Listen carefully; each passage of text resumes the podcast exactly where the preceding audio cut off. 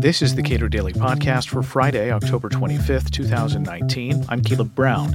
Electronic medical records were supposed to revolutionize the delivery of medicine, but it hasn't worked out that way. Twila Brase is author of the new book Big Brother in the Exam Room The Dangerous Truth About Electronic Health Records. We spoke last month. I want to start with this because I think most people just have an inkling about what uh, their what's in their electronic uh, health records. Um, how has that document uh, changed over the last 20 years or so? Well, the, there were paper medical records, and a lot of people had paper, a lot of doctors and hospitals had paper medical records. But after the um, the essential uh, quasi a mandate to um, put them in or be penalized. Um, now, most of them have an electronic health record, and it's not paper anymore, and it contains all sorts of things that were never in the pa- in the paper record. And actually, they're very difficult to find because everything is in this uh, electronic computerized form through fields and drop down menus and different screens. And so it's a very different entity that has been imposed on the uh, doctor and patient in the exam room than it was before. And I should say, I should say that there were electronic health records. There were electronic health records before the uh, before Congress imposed this um, particular government certified version of the electronic health record, which I call the government EHR. Um, and those those private electronic health records, they worked for the doctor. Some of the doctors actually um, pulled them together themselves. They put in all the things that they needed just for their practice to make it work just for their practice. And so it was perfect for them. Whereas now the electronic health record that has to do what the government says it has to do is not perfect for them. And, and they have a hard time um, working with it. They use terms like clunky or inefficient or you know, or uh, they just can't find the data that they need. What do uh, what does the broad public not really know about electronic health records that doctors do that uh, causes so many problems? The public doesn't understand that the electronic health record that has been imposed by the government is not made and never was made for the purpose of patient care. It was made for data collection, was made for data reporting, and it was essentially made for outsiders to use that data to reach into the exam room and control what happens in there, essentially to control their doctors. And doctors realize this. They they know about the uh, the embedded protocols. They know about the clinical decision support. They they know about the um, treatment uh, protocols that are in there that and the tracking that happens and all the check boxes that they have to check to um, do things the way outsiders want them to do things in order for the doctor to be paid. They know all of that. I think a lot of patients think that probably the electronic health record is some computerized whiz bang thing that's like that uh, phone in their pocket, but it's it's nothing of the sort, and it doesn't work uh, efficiently, effectively, and it, and it was never made for patient care. It doesn't follow the way patients are taken care of. I have a section in the book, a wonderful quote just about how that is true, how those who designed it had no idea. They've they have no idea how to take how to take care of a patient or how that works. And I'm an emergency room nurse, and and so I have taken care of lots of patients in my lives, and there's all sorts of little things and that the electronic health record now gets in the way of. So, uh, if it's not designed for patient care and it is designed for data collection, uh, what I guess in terms of when the government foisted this upon doctors, what was the hoped for use well, or what was the what was the benefit that uh, the government had identified, or the, the feds, in in putting this in into law? Well, the proponents had pushed the idea of cost containment and savings. They had uh, said, well, there are a number of different figures, but the one that I typically uh, tell people about is the $77 billion a year that's going to be saved uh, if we had electronic health records nationwide. Um, so that was that was the plan because, of course, you know Congress is looking at Medicare and they're looking at Medicaid, and both of them are, um, you know, they're these huge programs. Medicare is running out of money. And if they could use the electronic health record to essentially control the doctors, they could contain costs. They could get the doctors to be paid only if the doctors provided quality care, or as they say today, only if the, the doctors provide value. But of course, the payers get to decide what value is, and it's entirely possible that the patients get harmed because what real value is um, is up to the patient and the doctor and, and, and can't actually be quantified. But that was that was the plan. The plan was to take control of the doctors to limit uh, costs to, do cost containment to stop the doctors from providing services that the government and other outsiders don't want provided and in that way to con you know to uh, well to constrain cost i guess how does this uh, alter the relationship between doctors and patients? Well, I think it alters it in a number of ways. First, you'll hear a lot of patients complain about seeing the back of the doctor's head, um, and so and so the doctor now has um, rather than walking in and um, shaking hands with the patient and sitting down and looking at the patient in the eyes and perhaps you know um, listening really carefully and watching the patient's face as they tell their story which tells a whole lot um, now the doctor is um, focused on the electronic health record and making sure that they've checked all the boxes, they've answered all the questions that they need in order to get paid. These are what's called quality measures, or they're, they're another word for them is process measures. And if they don't do all the processes that the outsiders, the health plans, the government require of them, they won't get paid and they'll be dinged because they'll be considered a not a quality doctor or that they haven't provided quality care. But of course, in the process of all the box clicking and all the focused attention on the electronic health record, they're really diminishing the quality of care of the patient. They're taking uh, time away from the patient. They're not watching and carefully listening to the patient. Sometimes patients are actually told that they can only ask uh, two or three questions. They can't go on to another subject other than the subject that they came into the exam room for because the doctor doesn't have time. And, you know, studies have shown that the doctors are spending basically twice as much time on the computer as in actual face-to-face conversation with the patients.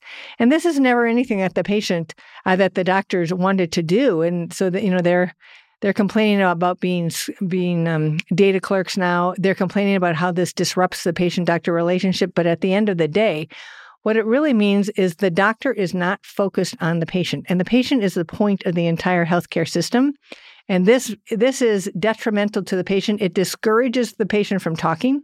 It discourages the patient from telling the whole story because if somebody is not looking at you and with a, you know, a listening face and a listening ear, then you're going to it it's like they're not really interested. You just got to get do your business and get out of there, uh, say what you have to say, and so you don't probably tell the whole story, and it really decreases trust as well, because this is not as much of a relationship as it is a service being provided. So uh, you mentioned trust. Uh, who has access to these records? If this was a quasi government uh, mandate and physicians are punished in, in, a way for not using these this specific kind of health record that is uh, uh, mandated, um, well, who has access to those records? A lot of people have a lot of entities. So the federal government mm-hmm. has in 2010 listed um, had a list of 2.2 million entities, of which 1.5 million of them are business associates. The other, the other uh, 702,000 are what's called covered entities, and they're the health plans, the clinics, the radiology facilities, the labs. You know, any anyone that's actually providing uh, medical services and the health plan. So also those who are providing coverage services, and so under HIPAA, this is what people don't understand under HIPAA, um, data can be shared with all of these entities if those who hold the medical records of the patients choose to do so. And it can be shared without consent. HIPAA is not a privacy law, it is a uh, permissive data sharing rule. So it doesn't require your data to be shared, but it allows all of the sharing without your consent. And a lot of the contracts that health plans have with doctors require sharing the, of the data. And, and certain laws require sharing of the data. And then there are all these 1.5 million business associates to whom the the health plans, the hospitals, the doctors, and all these are sharing information in order to, for instance, comply with all of the vast regulatory structure around the healthcare system, as well as research and other purposes. So I can imagine that having one system of electronic health records could provide uh, researchers, could provide uh, health plans with the opportunity to do a, a lot of very extremely valuable research and come up with answers that no individual doctor could uh, come up with for treating patients. Um, so, I mean, is is that at least an upside that you see to uh, this sort of uh, cohesive uh, electronic health record that is uh, that is used almost universally? So there are. I just want to be clear. There are a variety of electronic health record systems, and lots of them do not talk with each other. Uh, even oh, even the Epic system, you can have one hospital um, with a certain Epic system, and then you can have a clinic just you know half a mile down the road, and they they don't talk to each other.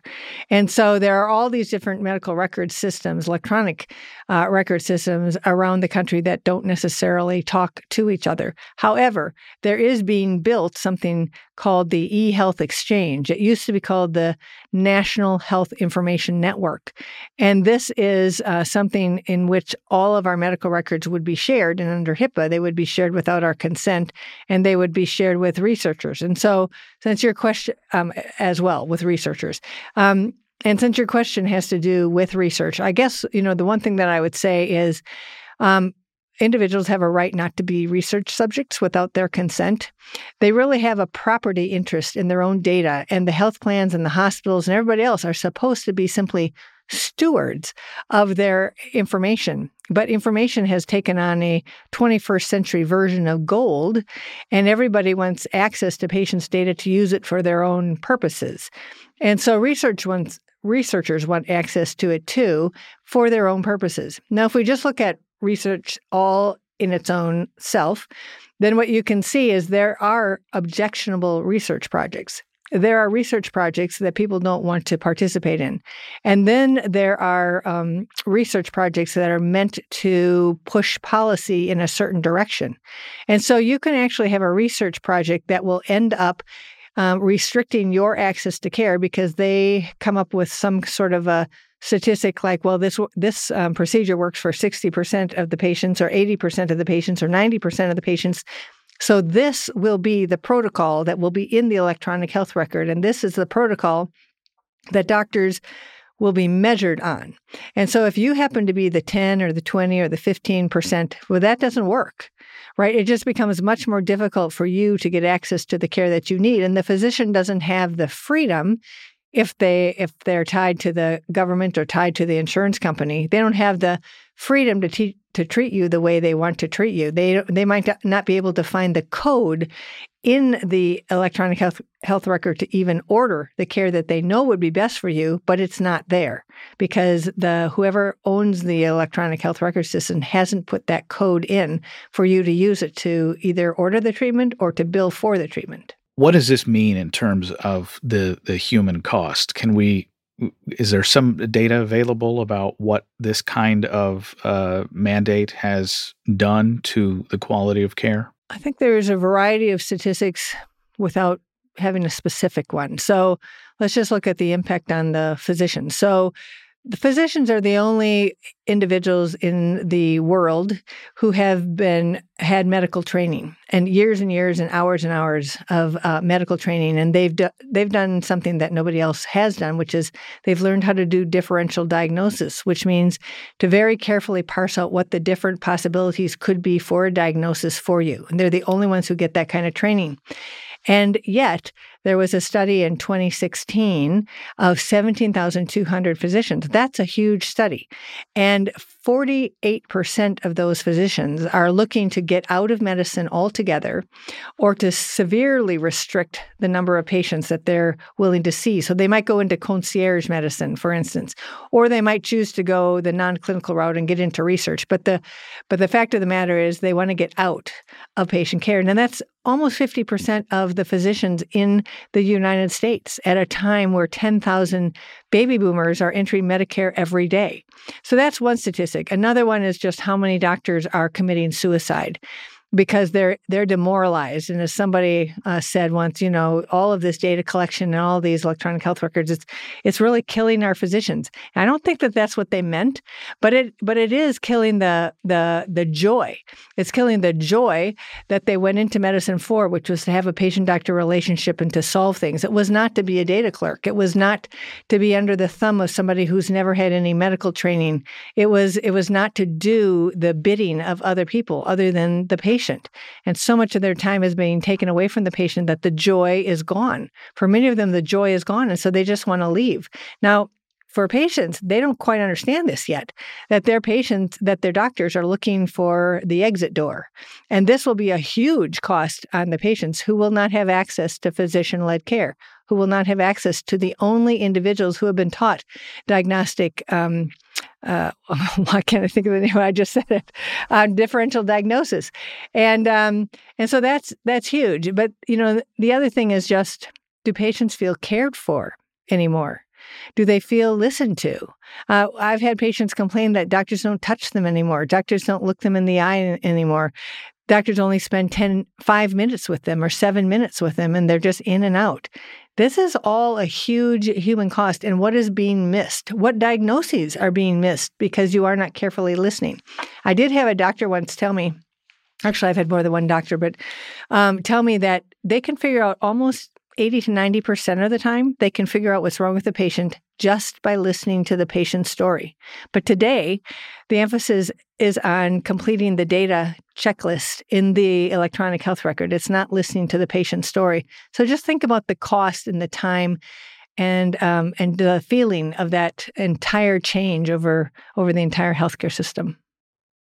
Would we still have this problem even in absence of a federal mandate, uh, that specific federal mandate? I mean, health plans want to save money, as you noted. They want to uh, you know, keep costs down, and uh, they want employers who provide the bulk of health insurance uh, in the United States to be happy with uh, what they're paying and not get too many complaints from employees about the quality of coverage. Would we see that? Would we see this kind of uh, sort of inefficient process that you point to anyway, even if we didn't have a federal mandate?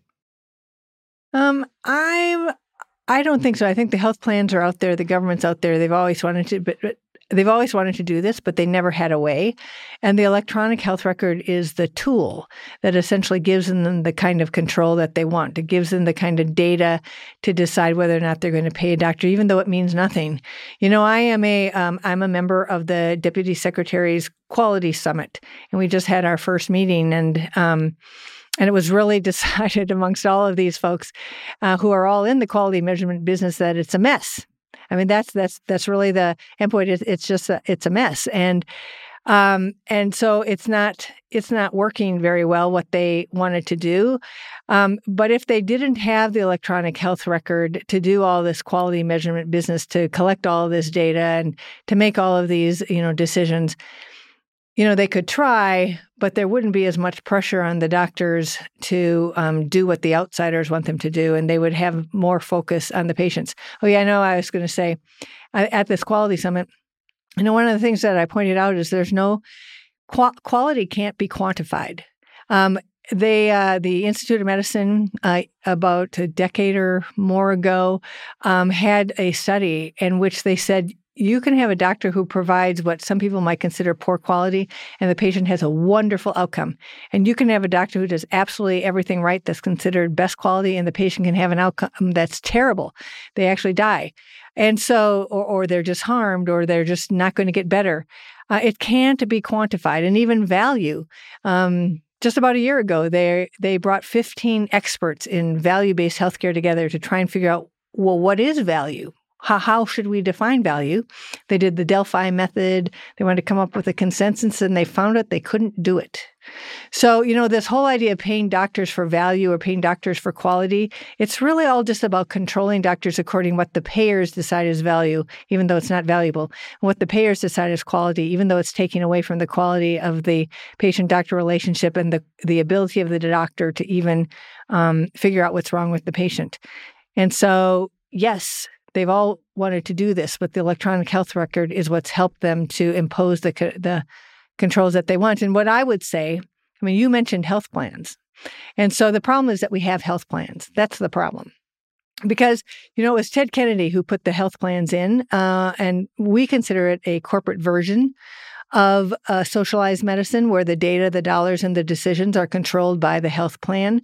And really, there used to be something called indemnity medical insurance, in which the, the this real insurance company, not not not these prepaid health things, uh, but this real insurance company would pay the patient a large sum of money one patient told me he got a check for $68,000 for heart surgery and he used it to pay his doctor in his hospital. And that's that's how you get rid of all of the third-party payer costs. That's how you get rid of the in- interference. That's how you get rid of even a desire for control because there's no reason to control. All the control comes in the patient's hands as they work with their hospital and their doctor. And so it's, you know, health plans I think are the problem because they're really the corporate version of socialized medicine and they've been it installed. sounds like uh, you're calling for the patient to be the payer, at That's least correct. in most cases. That's correct. The patients always used to be the payer. It's because of all the third party payment that we have now, all the third party controls, all the third party costs. Um, and that's why, you know, I'm I'm very excited. We started the Wedge of Health Freedom at jointhewedge.com. And and this is a growing list of doctors who have cut all their strings with insurance and cut all their strings with Medicare, and they take only cash, check, or charge. Now, you can have a health plan, but hopefully, we're hoping to move the entire country back to indemnity uh, policies. And if you want a health plan, fine, go have one and have all that interference and have all that extra cost. But indemnity insurance really is very affordable. It has a high deductible but a very low premium, and it pays only for catastrophic or, you know, really expensive chronic conditions. And then everything else comes down to the to the pocketbook of the individual because it doesn't have to be expensive. Just look at the Surgery Center of Oklahoma where they take cash, check, or charge. It's so much less expensive than even the hospital up the street, like so much, like 50%, like 70% less for that surgery. And so, you know, the problem is that we have all of this, all of these third parties adding costs, you know, in between the patient and the doctor, and it doesn't have to be that way. And so we're trying to bring it back the way it should be. Twila Brase is author of Big Brother in the Exam Room The Dangerous Truth About Electronic Health Records. We spoke last month. Subscribe to the Cato Daily Podcast wherever you please and follow us on Twitter at Cato Podcast.